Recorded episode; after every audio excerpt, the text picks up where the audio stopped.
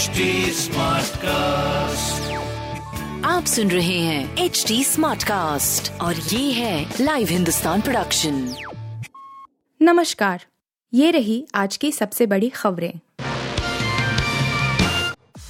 बिहार में महागठबंधन सरकार का पहला कैबिनेट विस्तार मंगलवार को होगा। आरजेडी सुप्रीमो लालू प्रसाद यादव के बड़े बेटे तेज प्रताप यादव का मंत्री बनना लगभग तय है। वहीं जेडीयू संसदीय बोर्ड के अध्यक्ष उपेंद्र कुशवाहा का नाम नीतीश कुमार की कैबिनेट में शामिल होने वाले विधायकों की लिस्ट से कट गया। उपेंद्र कुशवाहा मंत्री नहीं बनेंगे। वे पटना से दिल्ली पहुँच गए हैं। भले ही सात दलों वाले महागठबंधन की सरकार का नेतृत्व नीतीश कुमार कर रहे हैं, मगर इसमें लालू प्रसाद यादव की पार्टी राष्ट्रीय जनता दल, आरजेडी, का दबदबा रहने वाला है। विधानसभा में आरजेडी विधायकों की संख्या सबसे ज़्यादा है, इसलिए पार्टी से सर्वाधिक सत्रह मंत्री बनेंगे। लालू के छोटे बेटे तेजस्वी यादव मंत्री पद की शपथ ले चुके हैं। अब उनके छोटे बेटे तेज प्रताप यादव का भी मंत्रिमंडल में आना लगभग तय हो गया है। गुजरात में विधानसभा चुनाव में कुछ महीनों का वक्त बाकी है। इसी बीच नकदी की कमी से जूझ रही कांग्रेस को नया झटका लग सकता है। खबर है कि सौराष्ट्र में कुछ कांग्रेस विधायक जल्दी भारतीय जनता पार्टी में शामिल होने की तैयारी कर रहे हैं। इधर, ऑल इंडिया कांग्रेस कमेटी के गुजरात प्रभारी अशोक गहलोत मंगलवार को गुजरात पहुँच रहे हैं।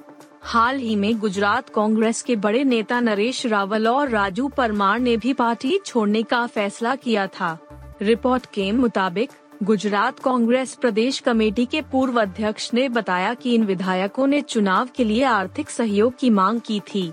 उन्होंने कहा, फ़िलहाल, कांग्रेस उनकी मांग पूरा करने की स्थिति में नहीं है और अब वह पार्टी छोड़ने की तैयारी में है। राष्ट्रीय राजधानी के कुछ हिस्सों में सोमवार सुबह हल्की बारिश हुई और अधिकतम तापमान सामान्य से एक डिग्री अधिक चौतीस दशमलव नौ डिग्री सेल्सियस दर्ज किया गया। दिल्ली के सफदरजंग पालम, लोधी रोड, आयानगर और गुरुग्राम में हल्की बारिश हुई। मौसम विभाग ने बताया कि सापेक्षिक आर्द्रता दर पचानवे प्रतिशत ऐसी अड़सठ प्रतिशत के बीच रही। दिल्ली में सोमवार को न्यूनतम तापमान सामान्य से एक डिग्री कम पच्चीस दशमलव आठ डिग्री सेल्सियस दर्ज किया गया। मौसम कार्यालय ने लाल किले के आसपास के इलाकों में हल्की बारिश होने और तेज हवाएँ चलने का भी अनुमान जताया था। हालाँकि, प्रधानमंत्री नरेंद्र मोदी के राष्ट्र को संबोधन करने के दौरान बारिश ने कार्यक्रम में बाधा नहीं डाली।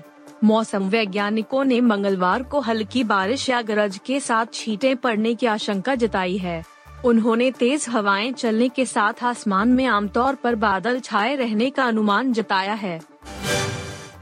बाबर आज़म की अगुवाई वाली पाकिस्तान की टीम नीदरलैंड के खिलाफ मंगलवार 16 अगस्त से रॉटरडैम में शुरू होने वाली वनडे सीरीज़ के लिए पूरी तरह तैयार है।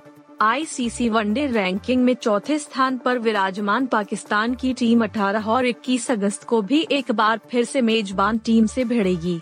Number one one day player Babar Azam को अंतर्राष्ट्रीय क्रिकेट में 10 शतक जड़ने वाले एकमात्र पाकिस्तानी कप्तान बनने के लिए एक और शतक की ज़रूरत है। हालाँकि, पाकिस्तान टीम के कप्तान बाबर आज़म ने इस बात की जानकारी दे दी है कि तेज गेंदबाज शाहीन अफरीदी पहले दो मैचों में नहीं खेल पाएँगे।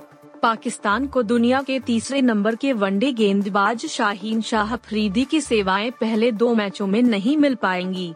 वे घुटने की चोट के कारण सीरीज़ के पहले दो मैचों के लिए उपलब्ध नहीं हैं। अनुराग कश्यप की फ़िल्म दोबारा अगले शुक्रवार को सिनेमाघरों में रिलीज़ होगी।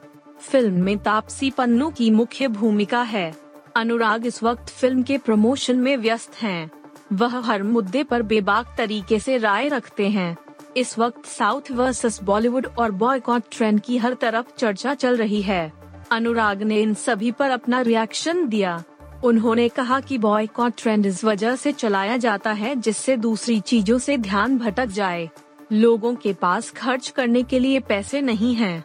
फ़िल्म वो तभी देखने जा रहे हैं जब वो निश्चित हो जाते हैं कि यह सभी को पसंद आई है। अनुराग ने कहा कि बॉलीवुड ही नहीं दूसरी इंडस्ट्री में भी फ़िल्में नहीं चल रही हैं। उनके बारे में लोगों को पता नहीं है। हिंदी में दो फ़िल्में चली हैं, तमिल में भी दो ही फ़िल्में चली। तेलुगु और कन्नड़ में एक एक फ़िल्में सफल रही है। आप सुन रहे थे हिंदुस्तान का डेली न्यूज़ रैप। जो एच टी स्मार्टकास्ट की एक बीटा संस्करण का हिस्सा है। आप हमें फेसबुक ट्विटर और इंस्टाग्राम पे एट एच टी या podcasts@hindustantimes.com पर ईमेल के द्वारा सुझाव दे सकते हैं।